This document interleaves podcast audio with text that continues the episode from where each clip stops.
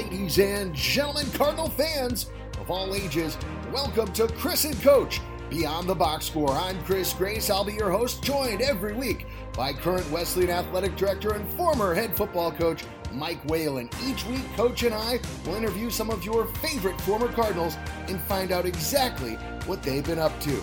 Without further ado, it's time to check in with the coach, Mike Whalen. Coach, it's unbelievable. It seems like not a week goes by that we don't have another world champion guest. And yet again, the Cardinal alums have come through with another champion, freshly minted Greg St. Jean, class of 2013, three year captain at Wesleyan, and an assistant coach for the Los Angeles Lakers. Was nice enough to join us, and, and we had a great conversation. But before we get there, Coach, I know you've known this guy for a long time. What a pleasure it was getting to know Greg St. Jean. Uh, he's he's one of my all-time favorites, and uh, you know, obviously, uh, you know, playing for Coach Riley and, and just watching him, uh, you know, develop as a young man and a and a leader. You know, uh, you know, he's just one of those guys that you know I say has the it factor. You know, just he's he's different than, than the other people around him, and uh, I think anyone that listens to this podcast tonight will will see very quickly, uh, you know, how impressive a young man he is. Yeah, I couldn't agree more, Coach. I, that, that was as much fun as I've had from start to finish. Just feeling like, uh, you know, it's it's hard for me to say this, but someone can talk as much or if not more than I can, which is which is a rarity, which is a rarity. I can guarantee you that. But but now we're going to shift, and this is a segue, Coach, from someone who talks too much to someone who says very little, but when he talks, his words mean a lot. That's right. It's the producer, Mike O'Brien. Mike, tell everybody what they need to know. Yeah, you got it, Chris. So, to all of our listeners and followers out there, we uh, would love to hear from you. Um, you could follow us on social media uh, Facebook, Twitter, and Instagram. And our handles on Instagram and Twitter are at West underscore athletics. Um, you can also email us uh, any suggestions or feedback athletics at wesleyan.edu. That's all I got, Chris. Tell you what, coach, I mean, the guy, he doesn't say much, but those words, those are impactful words, coach. Yeah, anybody listening out there uh, that, that listens to our podcast, you know, do us a favor and, uh, you know, you know, get the word out about uh, about uh, Chris and Coach beyond the box score. You know, we we think we've got some, we've had some great guests. We'll continue to get great guests, and you know, we just want you know, uh, not just Wes alums, but just people, sports enthusiasts in general. And you know, uh, we want to, you know, the, the end result in all of this is is to get Chris a, a full time job, you know, doing some kind of sports commentating. So, you know, the more the more more people we can get out there following us, the better. So, our goal is to uh, to land Chris that big time job. Wow. Well, Rome wasn't built in a day, sir, but I certainly do appreciate it. Make sure you click subscribe on on Apple Podcasts or iTunes or whatever they're calling it these days, and and leave a review and and you know even if it's something as much as just saying boy i want to hear more from that mike o'brien because he intrigues me that's okay too so but enough of the funny stuff coach we got a big time interview coming right up you don't have to wait any longer and i promise you you will not forget the name of this man coming right up class of 2013 it's greg st. Jean. Ladies and gentlemen, welcome back to Chris and Coach Beyond the Box Score, your official Wesleyan Athletics podcast. As I like to call it, Coach, it's the podcast of champions, and we continue that run right here tonight. As we welcome in brandly, uh, brand new, freshly crowned champions of the National Basketball Association. He is the player development coach and advanced scout for the Los Angeles Lakers class of 2013 three year basketball captain at Wesleyan. It's our pleasure to welcome in Greg St. Jean. Greg, welcome to our podcast. It's great to have you with us. Thanks, guys. Happy to be here. Okay, Greg, it's obviously been a big year, but first things first, before we talk about your experience at Wesleyan, what was it like after this incredibly awkward and crazy season? What felt like it must have been going on for 365 days to finally get across the line and win a, yet another title for a, a storied organization that is Los Angeles Lakers? You know, it was an incredible season, and I think that in itself set the storyline up for us um, and allowed us to almost have a sense of relief when it was over. Um, the accomplishment in itself was incredible. So many different uh, storylines that went into it throughout the year. So many different purposes. Um, you talk about LeBron James, you know, attempting to win the MVP. You talk about and getting snubbed. Frank Vogel, our head coach, you know, having one of the quiet best coaching years in the history of basketball from the year before to this year, uh, not even getting mentioned for coach of the year. Rob Pelinka, uh, executive of the year. Anthony Davis, defensive player of the year, right? And coming into the year, everyone said the Clippers were the better team in LA. Um, so it was a it was a fun year, and we had a lot of motivation. There was a lot of roller coaster ride, obviously, um, throughout, and we can we can touch on that with with all the different things that happened. Um, but it felt phenomenal, and I was just so happy for our for our players happy for our staff, and, and really happy for our fans. We had phenomenal fans the entire year, and the Laker faithful uh, is very powerful. It was my first real experience seeing that how how many Laker fans there really are across the country. Um, and their support was great this year, so I was happy for them, and, and obviously for our ownership group, Jeannie Buss, excited for her. So it was it was a phenomenal year. Yeah, and obviously, you know, the Lakers are a brand, um, and but but our podcast we're trying to brand out as Wesleyan University Athletics, and obviously you have a great relationship with Coach, but we want to kind of start from the beginning. So what I want to know is talk about your arriving in Middletown, how you ended up in Middletown, and your overall experience as a Wesleyan Cardinal. So I grew up in Northern California. I went to De La Salle High School played basketball there, and uh, ended up doing after graduating went to Phillips Exeter, and I was in hope of like many many postgraduates trying to get to the Ivy League. I know you guys have heard this story before. And so my, my goal was to get there. My sister played at Yale. I wanted to play at Princeton. A couple of my uh, high school teammates played there. I, I, I, thought that was the place for me. Um, but out of, out of high school, I actually was trying to go to Williams for Dave Paulsen at the time. And uh, Joe Riley, Coach Riley was recruiting me at Bates. I had never heard of Bates. I had no interest in going to Bates. I basically completely wrote them off. Um, when I got to Phillips Exeter, I got injured and had uh, a lot of the schools that were interested in me start falling off and, and start uh, losing interest overall. Coach Riley probably did one of the best recruiting jobs I've ever seen in my life with me. Um, and he sold me on his vision sold me on the school. Um, and as things progressed, and I ended up going ED2 on Super Bowl Sunday, went to the fax machine and signed my signed my letter and sent it in, um, and didn't look back from there. It was it was a, incredible uh, incredible experience for me and Coach Riley. I, I really chose the school based on Coach. Um, he sold me on the opportunity to come in and build a culture.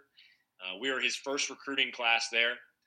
And the other thing I wanted to do is I wanted to continue to be challenged off the court as well. And obviously, get, going to any school in the NESCAC, you're going to be academically challenged, but I wanted to also be a place where I was going to be stimulated in, in a lot of different ways. Um, and the diversity of Wesleyan really stood out to me as well. So um, that's how I got on campus. When I got there, it was uh, a little bit of an eye opening experience. I know I, I was blessed to have a lot of success at De La Salle and Exeter, and we took our lumps a little bit there. But um, over time, and now looking back as an alum, uh, I couldn't be more proud to to be part of Coach Riley's first recruiting class to see the success they've had and just follow along the last few years has been incredible for me. So um, Wesleyan's been a huge piece of kind of who I am, but but it all started, like I said, Northern California. Went to Phillips Exeter, and Coach Riley put on a recruiting clinic to get me there. Uh, I did not do an overnight, um, and he he put the full court press on me and did an incredible job. Well, Greg, I think I think you know uh, one of the things you, you know that, that um, you talked about was you know being in, in Coach Riley's first recruiting class and um, you know coming in and trying to change a culture and and uh, you know obviously as a three-year captain, which you know you know that never happens. You never have anyone that's a three-year captain and and and I think that just speaks volumes in terms of your your leadership and and really um, that that you bought in to exactly what coach was was selling so to speak and and so you know I guess I guess you know you mentioned that you know you came from really successful programs and as coaches that's what we look for we look for guys that know not just not just know how to win, but know how to make others around them better. You know, and you know, I mean, you know, coach thinks the world of you, and and uh, you know, whenever he talks to anyone uh, about how this whole you know journey started at, at, at Wesleyan, your name's one of the first that comes out of his mouth. So just talk a little bit about you know you know that that whole process of changing the culture, you know, and and and kind of you know I, you know, I know through that too, you battled through some pretty significant injuries, but the leadership thing never went away. So just kind of give our give our listeners a little bit of insight as to as to what that journey was like for you. So I appreciate the kind words, coach. And, and, you know, for me, growing up, I'm a coach's son. So, you know, my father, he, I, I, was blessed. He, he coached in the NBA, was a head coach in the NBA, general manager in the NBA. And, um, you know, I wasn't necessarily born to lead, but I feel like I was bred to lead. I felt like my father always put me in positions um, to be a point guard, to be a vocal leader, be a coach on the floor. And um, in, in, everywhere I've been, I've always been a captain. Um, whether that's right, wrong, or indifferent, people can agree with it, disagree with it. Every team I've always been a part of, that's always found its way um, in in me. And something I take pride in is, is trying to be a, a great leader. And in doing so, you know, Coach Riley, like you said, he had a vision. And I think part of that was he recruited some really talented players our first year that you, you know, you got to have some talent to win. But the guys he brought in, um, who I still keep in touch with today, I'm very close with our group uh, from 2013. We had three 1,000 point scorers in that class. And you know, if you were to ask to be start the start the class off a lot of people would say I, I wasn't one of them. a lot of people, a lot of people would say, "Oh, you know, St. Jean's going to be one." I wasn't one of them. I didn't even play in 40 games in college. Um, but so it started with us having a, a, combined ability of talent. Like we brought in, you know, guys who could play, but we brought in guys that, similar to myself, we complemented each other well, and we were able, as best we could, to execute what coach was looking for. We took our bumps, we took our bruises. Um, there was some levels of humility that took place, I think, which was one of the biggest things for all of us. Was uh, we brought you know got brought in this great class, and we thought we were going to run the table. And first time we go play Williams up at Williams, they put a hundred on us, and you know we're like, this isn't going to be that easy, right? This is it's going to be a little difficult. So um, I give a lot of credit to obviously Coach Riley first and foremost, creating that vision, enforcing it. But then I also I love giving credit to the players around me. I think that those guys execution of that a and then b you know a player led team is better than a coach led team you know that that shows buy-in that shows the ability to not only believe in the culture but do you defend your culture do you uh, execute it on a daily basis are you a uh, everyday type of guy are you an everyday culture believer and you're going to have bad days in practice. You're going to have good days in practice, whatever the case may be. But are you somebody who comes in every single day with the intent to preserve, defend, and compete? And so, uh, our group we had, like I said, we took our bumps and bruises. But my teammates, I always will give them credit because I'm not the easiest guy to to work with. I'm not the easiest guy to play with, um, because I'm gonna I'm gonna hold people accountable because I hold myself to the highest standard and I, I believe in, that I can achieve great things, and I like to be around winners. I enjoy being around people around me who have a similar vision. And so, even though we were struggling, I still tried to hold us to a high standard. And so, um, my teammates allowed me to be a great leader. I wasn't a great leader because of my teammates. I was a great leader because my teammates allowed me to be. Um, so, you know, midway through my freshman year, when coach named me captain, my, my classmates didn't shrug. They, they, they were ready to go.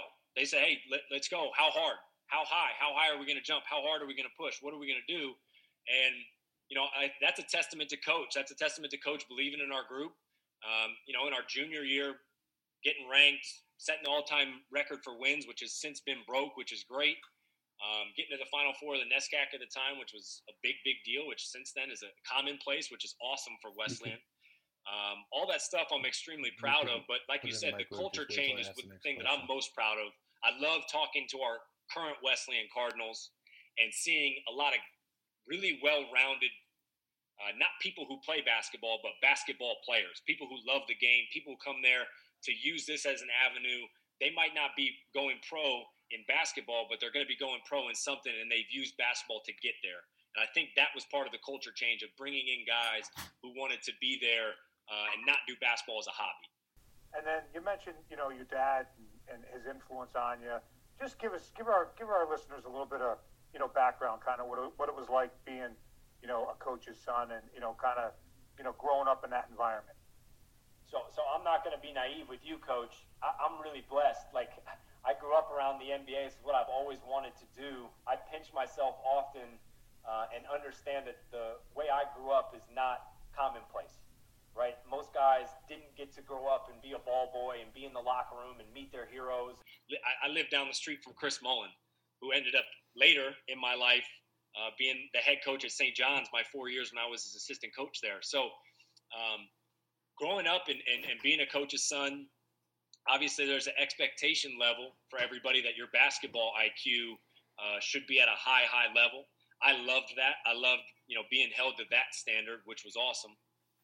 But likewise, all the things that came with it um, were all positives. If you love the game and you get to grow up and you get to go to go to countless NBA practices and be around um, guys making the progression in their craft, there's a bit of osmosis that goes on in some capacity. Um, so that's a lot of where, for me, I was able to take a lot of the things, and it's it's it's scary looking back now in my short career that I've had thus far. I still draw from uh, nine-year-old Greg at his dad's team's practices. I remember drills that they did during training camp in Hawaii. I remember, like, I remember these things vividly, um, and place and piece them together, and it, it, was a blessing. Like I said, it was a blessing. My, so my dad, he, he started as a as a scout when he was 29, and with the Milwaukee Bucks, he was there from 79 to 86 as an assistant coach with Don Nelson. They had a really successful team there. He went from uh, 87 and 88. He's with the New Jersey Nets as an assistant. Then he linked up back with Don Nelson, uh, 88 through 92 with Run TMC with the Warriors. And then he uh, was the head coach of the Kings from 92 to 97. And then he was the general manager from 97 to 2004, and then did some scouting after that. And now he's uh, he's now doing TV for the Warriors. He's their post game analyst, and uh, that's been his way to stay involved in the game. Um, but it's been really cool for me to as I'm going through my progression in my career, kind of use him. I'm, I'm very blessed to have uh, a mentor. He's my biggest influence, Take biggest mentor um, to touch through in different situations, be able to get his guidance on that. Yeah. All right, here's my question, and you kind of stole my thunder a little bit because I was going run TMC, like that was like that's where I wanted to go. All right, I'm gonna jump ahead because I need to talk about this and I need to know this. Better shooter, Chris Mullin or Mitch Richmond? Okay, so that's and I know you know this better than anybody. I've seen that shootout quite a bit. Mitch Richmond can get hot. Okay, so Mitch Richmond, I would say, has the potential to beat Mully. I've seen him beat Mully, but on a given day, if we're just going to roll the balls out there, there are not a lot of people in the universe, even at his current age, that I'm taking over Chris Mo. uh, he is a, you know, at his age right now, I will roll the ball out versus anybody we currently had on our Laker roster, and he's beating him in a shooting contest. And I will put my entire salary on that easily. That's how good of a shooter Chris Mullin is still to this day. It's it's like riding a bike. But I love giving credit to Mitch, and I'm glad you brought him up because I think he might be the most underrated basketball player because of the markets he played in um, and the teams that he played on. Mitch was my favorite player growing up. Well, that I was going to go there too because it seems like you and your family, especially your father and yourself and Mitch, you guys have kind of been at all at all the same places at the same times. I mean, I mean, what Mitch yeah. did with the Kings, I think, was under the radar. I mean, when they broke up Run TMC and Hardaway left, and then eventually Chris left. I mean, but what, what Mitch did with the Kings, I mean, we're talking 25 a game, you know, 42% from three, just lighting it up every night. I mean, uh, a guy that people of this era have no idea how good he was. I mean, he was a, a transcendent talent and a, a next level, everyday kind of guy, just who happened to be, like you said, in Northern California markets when it wasn't cool at that time to be in those Northern California markets. Yeah, Mitch. Mitch is one of my favorite players to watch because he was a great two-way player, right? And he was an incredible defender. You know, and there's some really good quotes out there that are hard to dig up, but they're out there from Michael Jordan saying he was the hardest guy he had to play against. He was the you know the second best two guard in the NBA for that stretch of time. Um, I liken it to, and he's and you know at the at the moment because his career is already over and we've seen him make the Hall of Fame. I liken it to a, a player like Devin Booker right now in Phoenix, who you know, is averaging close to 25 points a game. His team has not made the playoffs yet, so people are not fully invested into him. He's blessed to have social media and highlights and things to show the world what he can do. Mitch is, is Devin Booker without uh, any of those uh, accolades. And and I'll tell you what, my dad always joked. My dad had Pete Carril as his assistant coach, who's a longtime Princeton offense yep. innovator and one of the best and smartest coaches of all time. And Pete Carril, the, the Princeton offense is read the man in front of you. He'll tell you what to do. And it's a read and react offense that's equal opportunity. He's the biggest believer in having all five players on the court be able to play, read, react, pass, shoot, dribble, teach everybody everything. Pete Carril got to Sacramento and he saw the rest of the players around him and he immediately said, We got to scrap this. We got to go option one, Mitch, option two, Mitch, option three, Mitch, or else we got no chance to win. So uh, I'm glad you brought up Mitch. He's he's one of my favorite people of all time. Uh, I loved working with him for four years at St. John's. Uh, I loved actually working for him with two, working with him for two years in Sacramento actually as well with the Kings, which was pretty cool. And then obviously growing up watching him with Golden State and with Sacramento, and then Chris Mullin, obviously you know is, is uh, like family to me and uh, been a huge, huge mentor for me. So those guys, those guys, and Tim Hardaway's been great too. Those, I'm, I'm pretty lucky to have those guys in my life, and they've had a huge impact on me.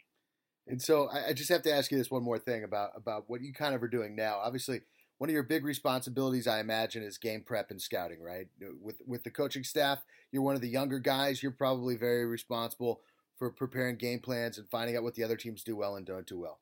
So just a, you're obviously a confident guy who who who has a huge future.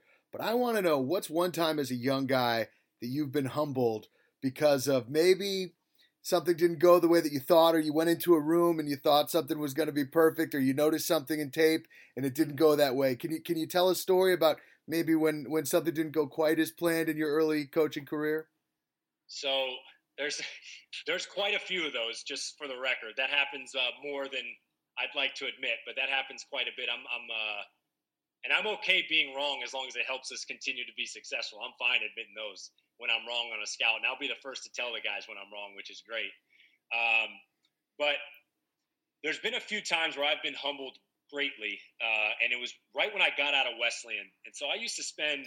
My teammates used to make fun of me for this. We'd go out and we'd have fun, and I'd come back to my room late at night and go in my room, and we called it, you know, the cave and I would just watch film and, and start doing all my my prep stuff for after after graduation.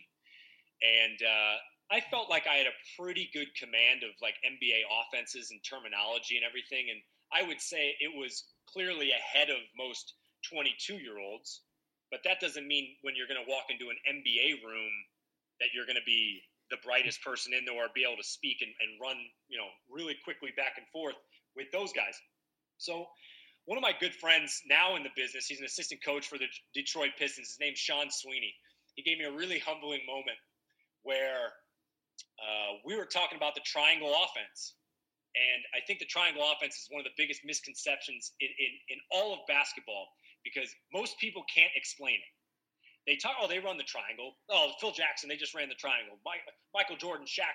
And so I made some statements in a meeting. I don't remember exactly what they were, but I made some statements about the players necessary to play in the triangle. And I, I went out on a limb. I, I, thought I knew what I was talking about. And Sean, he, he grabbed the pen and he grabbed a whiteboard and he goes, Can you draw the triangle offense for me? And I was like, Well, yeah. Like, and I started drawing through it and he's like, No. And I draw the next up, no. Next up, no. And so for me, it wasn't one of those public massacres of my ego or anything, but it was one of those moments where it was I'm sitting there and I go, okay, there's a lot of people around me who are smarter than me, A, more prepared than me, B, and I better keep my mouth shut unless I know what I'm talking about. So coming into this season, I've thought back about that moment, and I'm like, if I'm going to speak in front of LeBron James, I better know what I'm talking about. Because I can tell you right now, when a guy makes a play call for the Miami Heat, LeBron knows it too. When we're playing the Memphis Grizzlies, if they make a call and I tell them the wrong thing, LeBron's going to know. Rondo's going to know. Those guys are savants. Frank Vogel's going to know. He, you know, he's a he's a, a preparation genius. So I've had a, a, few of those moments. I've had a few fun ones too. Uh, this year in Denver, my old boss Michael Malone, we were playing there right before the All Star break. Awesome overtime game. And part of my job in game is to be uh, identifying potential sets and options that are coming. And I'm supposed to know the other team's play calls, hand signals, and verbals. And I relay them to our players in game. And it's, you got to be quick though with it, because if they come down and, and you know they go open swing, you got to know what that is quickly, right? Or swing punch, you got to know like right when they do it right away. So Michael Malone who I worked for, I know a lot of his terminology. I feel pretty comfortable in the game. he comes out with a call I, I don't know. And Rondo's at the scores table, and I my I, am not to say I was batting 100 at this point during the season, but I was pretty good though thus far. Like I felt pretty good about calls. Rondo's at the scores table and echoes the call back to me, and I froze. I was like, I I don't know that one, and he's like, come on, man, come on, come on, do you know it? You got it. Come on. This is your job. Let's go. Let's go. And I'm sitting there, and Rondo's on you. Like that, that's how he is. And I'm sitting there, and our whole staff turns around and stares at me because the first time I didn't get one. And it ended up the ball gets goes and they, they call they we deflect the ball out of bounds and they run a different sideline out uh, sideline out of bounds play. And at halftime, Rondo comes over and smacks me on the butt and he said, "Gotcha." And it was one of those moments where I was like, "Shoot, man! Like I was like, I felt pretty darn prepared. This is one of my former bosses, somebody I really respect. I know all their calls, and they still got something I don't know. And I liked it because it was a good challenge, but that was something going forward. I was like, shoot, over All Star break, I better take extra day to learn these things. So there's some good moments. NBA's fun. The, the thing I always try to tell people is don't underestimate how smart the NBA players are with the game. Those guys are really intelligent. They, they do their they do their diligence. They work hard at their craft. They study. Their scouting reports, everything. So um, I'm blessed that I work for a great coach in that regard who holds us to a high standard, but also at the same time, our players we have um, are really high IQ, and I thought that was also a huge piece to our success this year. Greg, talk a little bit about you know you know coming into LA and you know obviously you know knowing LeBron and you know what what you know what you knew you know or you thought you knew kind of coming in and then what you actually learned about him you know once you worked with him for a full season. So my last year as a ball boy in the NBA was LeBron James' rookie year. So when he came to Golden State, and I still have not told him this story because we haven't had the appropriate time, and I can't wait to tell him when it's appropriate. But him and I shared a chicken fingers meal when I was 13. and it was like one of the biggest moments of my life at the time. And LeBron was 18, right? He had just come into the league. Um, and so. Uh, you know, LeBron's birthday is December 30th. My birthday is December 31st. I always tried to have these like little ties with him and thought it was cool. And, and so um, my perception for him has always been like, hey, he's not that much older than me. Like I always used to kind of think that. Um, and as we've gone in our careers, and obviously, you know, he, he's one of the greatest basketball players of all time. He's on the Mount Rushmore. Um, and what he does on the court speaks for itself. But the thing that stands out the most to me that I don't think you can get unless you work with him is a I talked about how smart he is as a basketball IQ savant, um, and b just my respect level of the preparation he puts into his body. It is second to none. And, and like I said, I worked with Chris Mullin, who you know probably squeezed out every ounce of talent he ever had to be a five time All Star in the NBA. So that guy had to have some incredible body maintenance himself, right? LeBron, if he wanted to, could not take care of his body and st- still be a top five player in the NBA, talent wise, and just his size and everything. But the reason he's so elite is A, obviously his IQ, and then B, the amount of maintenance he puts in into his body and the amount of care and precision and routine that he has. So the two things I'll touch on with that is the thing that stood out the most about being around him. Um, we all talk about the different ways we learn, right? Some people learn by reading. Um, some people learn visually, kinesthetic, um, walking through plays. LeBron is one of the very rare athletes, uh, at least modern and current, that I've been around that can learn through audio. And I say this meaning we'll go through a walkthrough. He'll be tying his shoes. His head will be down. We'll tell and talk through a play. He won't watch any of it and then can go out and execute it. But because he heard, hey, we're going to swing through the trailer, we're going to sing second side, go side pick and roll, slip out, or throw ahead into a step up. Boom. Now, 90% of players need to hear it, see it, and walk through it to even have a chance to do it. He doesn't need any of those. He just hears it and then he he's able to do it. So that stood out to me as something that was was incredible. I talked about him knowing all the other teams' play calls. Um, he's basically like having a coach out there in that regard, which is great. The body maintenance stuff speaks for itself. You know, his routine he does before every game, the amount of lifts he gets in, um, it, how much he sleeps, his hydration, all that stuff is just incredible. He works. We have a guy who works with us who's been with us his entire career. Um, his name is Mike Mancias. Uh, he is he is the um, behind the scenes MVP of LeBron James. He's incredible. Somebody I, I have a tremendous amount of respect for, and their partnership and relationship, the way they work together. But more important than all that, coach, and I know that was long winded. I am most proud of who LeBron James is every single day as a leader. And I say that meaning off the basketball court, who he is for Akron, Ohio, what he represents in that regard um, to you know young African American generation who look up to him. He never people can say he does a um, a poor job. They can like him, not like him, but no one can say that that guy runs from the challenge, right? He doesn't ever run from leadership opportunities off the court, and you know his initiative, more than a vote, all those things you know, I look at that from a from a distance, a bird's eye. It's like, oh, this is great what he's doing, but how passionate he is about it. It's not just something that his foundation does and he's not about. All these things he does, his I Promise School, all these things, he's invested in them, and his well being exists on it because he really does. You know, he has the tattoo on his back, the chosen one, and I think he is a chosen one. Like I really do believe he's a walking superhero for like the younger generation with with and I say this all respect with regard to how big a shoulders he carries and how much load he carries. And that has nothing to do with, uh, like I said, how he is in interviews or some people might not like that he doesn't take the shot at the end of the game. All that stuff is is all secondary to me. The most impressive thing I've seen about LeBron um, is his consistency of who he is as a man every single day, and that to me has stood out more than anything. So, Greg, obviously, this has been a, a fantastic year uh, just to learn, I'm sure, for you from a coaching perspective and all of your experiences at St. John's before that with the Kings and as a, as a youngster being around your dad and being around those great teams. What's next for you? I, I, and I'm not trying to put you on the spot, but do you think that your future is in the NBA or are you looking to potentially, and I'm not putting on the spot right now, but eventually, would you like to be a head coach at a college level first? Or do you think that you're you're you're better suited for the NBA? Well, you know what, Chris, you're not putting me on the spot. This is just a it's just the facts, right? This is kind of me as I go through my professional development. Um, the biggest thing I've seen is it's not going to be linear, right? My my path to where I want to get to is not going to be linear. Um, I was never ever interested in coaching in college. Um, I always grew up NBA guy through and through. I played Division three basketball.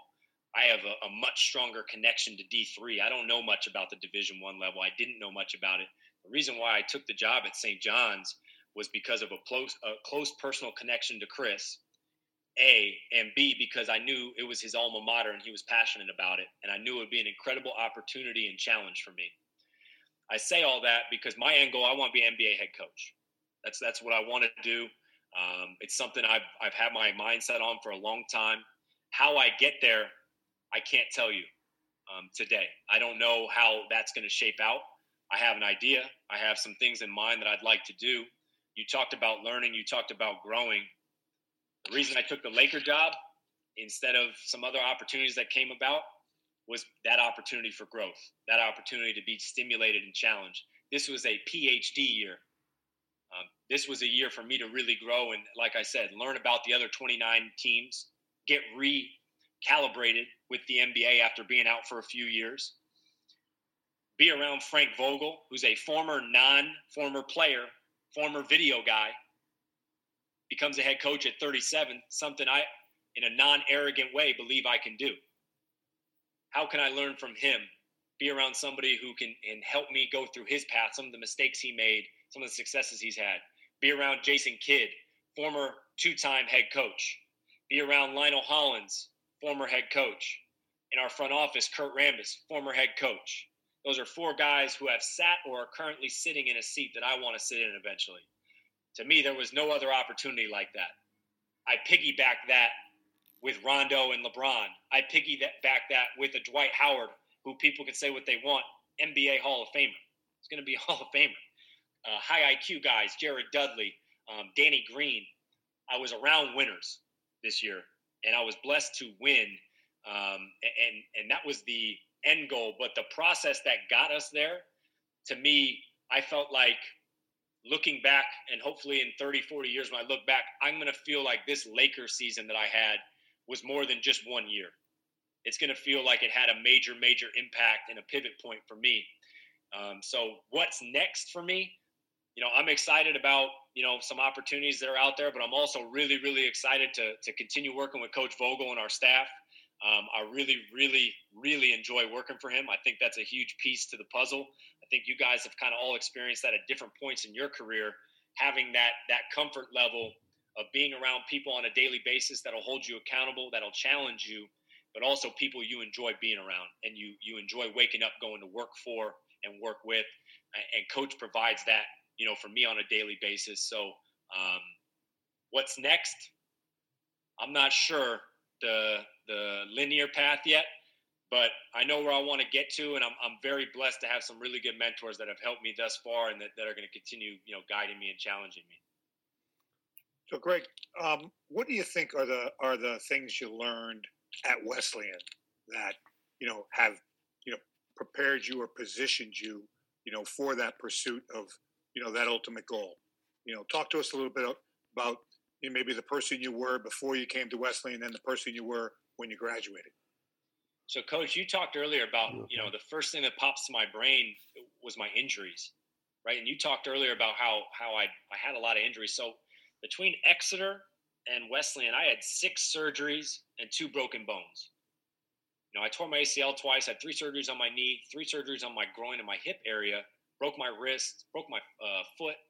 Um, so I would say, and and and I'll say this is the idea of being able to deal with adversity, right, was something that that was a natural component of just the nature of what I went through, right, and allowed me to to um, fail, which I think was really enjoyable, and I think is something that created some humility with me. Is that you know I was unable to achieve certain things that I set out to do, um, and it it challenged me to create a new pivot and a new path and have opportunities then to explore different things.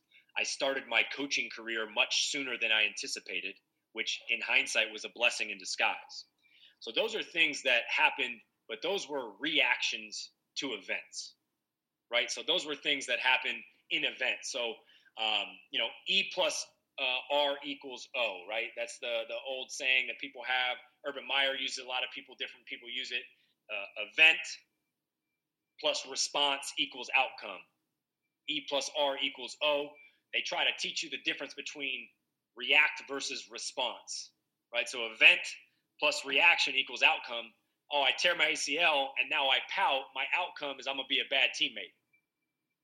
Event, tear your ACL, respond, be the best cheerleader you could possibly be, uplift a younger player, outcome, be a good teammate, whatever the case may be. So that was something I learned at Wesleyan through my events but more importantly than that, that was like I said, those were those were responses to events, reactions to events. But I think the biggest thing that I learned from Wesleyan that I still tap into daily is diversity of thought. And to me, that is something that I've taken with me. And on our staff with the Lakers, I would think, and they can maybe correct me if I'm wrong, but I would think I'm the outside the box thinker. And I'm the one who's going to play a little devil's advocate and push some buttons and ask, why can't we do that? Well, what are your guys' thoughts on trying this? Is this too far fetched? Where did I learn that? I learned that at Wesleyan. I learned that being around extremely highly intelligent people with very different mindsets on ways to do things. And I would say the person I was before I got to Wesleyan, um, I still am stubborn, coach. So I'll say that right now. That has not changed. I am stubborn still. But I was extremely stubborn when I got there that I felt there was only one way to skin a cat. There was only one way to get a good grade. There was only one way to uh, win a basketball game. Only one way to be a good friend, right? And those different things, be a good teammate. Over time at Wesleyan, learning from experiences from from my teammates, learning from experience of people who weren't even athletes, being around different classes, learning from different professors, um, being able to I keep using the word diversify, but it's really true, is being able to diversify the people around me really changed me and allowed me to open my brain, open my mind, open my thought process, and give me a better sense of the understanding of what's on the other side of a conversation of when I speak. And so that has helped me tremendously as a coach because so much of a coach is being a communicator, right? And being somebody who can have those relationships with an athlete, especially at the professional level. You know, at the end of the day, they're going to resonate and work with you if they believe you can get them better. But at the same time, there's got to be some level of ownership and intrinsic motivation that they have. And you have to be able to find ways to pull that out of them where if it's just me lecturing and telling them what to do, they're not going to be motivated to do it. They've been hearing that their entire life. How can I get them to figure out their why? How can they push through that why and get to where they want to get to? That's most important. So Wesleyan to me gave me the opportunity um, to a open my mind to that thought process and b work on those skills. Uh, being around uh, teammate all-time leading scorer Shasha Brown, Okay, one of the best players who's ever played at Wesleyan, currently the director of basketball operations at Vanderbilt, one of my best friends. Completely different ways and thoughts and, and where we grew up. You know, different experiences, where we've been around, uh, different things we've been around. Being around him was the most helpful thing I could possibly have because he taught me that there's not one way to do it, that the Greg St. Jean way to do it is not the only way to do it. Same thing, Mike Callahan, Madison, Connecticut, Derek Beresford, Matt Hogan, all those guys I was around they helped me and allowed me to figure out um, how to be the best version of myself to then give the best version of myself to others. And so that was the biggest thing that Wesleyan provided was uh, having a teammate who wanted to be a doctor and me accepting that and me respecting that and knowing that, hey, I might go get extra shots tonight. He's going to get extra study hours in. And that's okay. That doesn't mean he's a bad teammate. That doesn't mean that he doesn't care about this just as much as I care about me working on my craft and wanting to do these things, I've got to respect that he's putting in his time and he's doing that. So Wesleyan gave me a, a, a huge lift. And, you know, when I got to St. John's coaching at the college level, working at a Catholic school and working at a private school there and working with, you know, guys from all different countries and everything, I felt almost like a reinvigoration of it in a way um, where I was like, hey, this is where I'm going to now put my skills to use and try to connect with these younger athletes and, and try to put uh, some of that liberal arts education uh, now into play. Well, it's it's interesting, Greg. I mean, you touched on a lot of it. Typically, Coach and I, you know, would would follow up that question by saying, "Well, what would you tell today's Wesleyan student athletes?" But you kind of already dug into that. I mean, I think I think if they go back and they listen to your answer, you've got such an infectious personality and, and such an inspirational personality. You clearly you're, you know, I've I've I knew when I was little, sports was it for me. And it's clear for you, probably a lot based on your background, basketball and coaching. Once you got hurt and you realized, I'm sure there was a point where you're like, I'm going to be in the NBA, right? But but then the second you said those injuries, they shifted you into, you know, becoming a coach. The sky is the limit. I think anyone who's listening can tell that. So, you know, in my personal experience, just just hearing you right now, I know I can feel your passion and feel how Wesleyan helped develop that passion. I think you know you're you're another great example of a great representation that this university is is bringing leadership you know from all aspects of sports and beyond sports and it's really why Coach and I love doing this show so much. So so once again, I mean, it's just been uh, you know just learning about your your journey has been inspirational tonight. So thank you for that. No, Chris, I appreciate it. And you know? One thing I, I always try to tell people too is I'm very, very blessed. I'm in the minority in this. That my occupation, my hobby, my job, my passion are all the same thing. Right. And so I wake up every single day and people are like, Do you ever have an off and on switch? I said, There is no switch. This is what I love to do. So for me, you know, I, a lot of that came, like you said, there was a pivot point where I made that decision that, hey, I'm going to try to attack these dreams, attack these goals. And then to your point of what's next, right, is what's the action plan to get there? So then you guys start, you know, plotting, planning, organizing, mobilizing, trying to put yourself in a situation to how can I best achieve those goals, but how can, when I get there, be the most successful I can be? Um, and, you know, like I said, Wesleyan, like I have a, I have a tremendous amount of Cardinal pride right? Like that's something I really, really believe in is taking ownership and you know, I have not made it or been successful at a level right now in any way where I can use the phrase like don't forget where you came from, right? Like that this is fresh. I just graduated in 2013. I'm young in my coaching career. I'm hopeful to achieve, you know, a lot of things down the line. But for me, like I take a tremendous amount of pride walking around an NBA gym being a NESCAC graduate I take a tremendous amount of pride being a former Division three player. I take a tremendous amount of pride saying, "Hey," they go, "Where'd you go to school?" I went to Wesleyan. They go, "Is that in Illinois?" No, that's in Middletown, Connecticut. And I take a tremendous amount of pride in then being able to educate people on where I went and why I went there and what it's done for me. So um, it, it's Wesleyan has created lifelong relationships for me, lifelong friendships, lifelong lessons. But but more than any of that stuff, it has helped me best discover the best version of myself. And that to me has always been something that I struggle with is, you know, you start worried about coaching other people and you do this. Well, who's going to coach yourself? Like, who's going to hold you to be accountable every single day to stay to your routine? And how are you going to continue to stimulate yourself?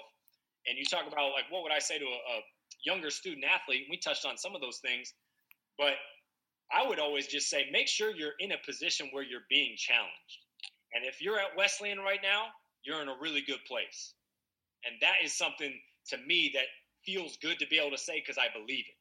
Because I know everybody there is, when I say they're around like minded people, meaning motivated, they're motivated people to accomplish what they're trying to do, but the ways in which they go about it are different. And that in itself, to me, is, is the biggest thing and the best thing that can be said about Wesleyan is the amount of constant stimulation constant challenge of your beliefs um, and the amount of the rigors of the academic world that you're going to face on a day-to-day basis it's unparalleled. It's, it's the best university in the country in my in my opinion because of that. Because every single day you you have the opportunity to get better if you want to. Did i take advantage of those every day? Absolutely not. Absolutely not. This is me talking this, i'm a monday morning quarterback coach right now. I'm, I'm, I'm telling you what reads i should have made not the reads I did make, but I'm telling you, there's just so much, you know, so many resources and people and, and different avenues to take advantage there. So, you know, I, I, I told the Wesleyan basketball team when I talked to them the other days, I'd do anything to be on their team right now. I'd love to. I'd love to be a student there right now. Just COVID, anything. I don't care. I'd be there right now. That's great. That's great. So we got a little uh, we got a little thing we do here, Greg. We uh, we call it the the sixty second gauntlet. And essentially, what we're going to do is we're going to read a list of 10 questions to you. And we really want you to be, you know, spontaneous. Want you just to give us the whatever first thing pops into your head. And uh, so, uh, you know, again, I'm, I'm, I'm, curious to see a couple of these answers. I want to see. Uh, but uh, this is this is this is something we do. We have a lot of fun with. So, Chris, you want to start us off? What do you got? I was just gonna say, Coach. I think we should make it a 24 second shot clock tonight. Okay. So yeah. What, okay. We're rolling with. All right, 24, 24 seconds out of the shot clock. Greg, are you ready to enter the gauntlet? Let's do it. I love the gauntlet. All right, let's go. Favorite professor at Wesleyan? Ooh, uh, Professor Greenberg. Who is the most influential person in your life? My mother. What was your first job after graduating from Wesleyan? I was in the video room for the Sacramento Kings. If you were forced to cheer for one, would it be Amherst or Williams? Williams, but I'd rather I'd rather die. there you go. There you go. Good save. Hey, that's a that's a good save right there. That was a good save. That was that's what we call a slow roll right there. You slow, slow rolled that perfectly. Well played, sir. When you were five years old, I think I know where you're going here. But when you were five years old, what did you want to be when you grew up? I wanted to be a point guard in the NBA. What's the best piece of advice you received in your life? Um, there's always somebody else out there working. In three words, describe your Wes experience. Adversity,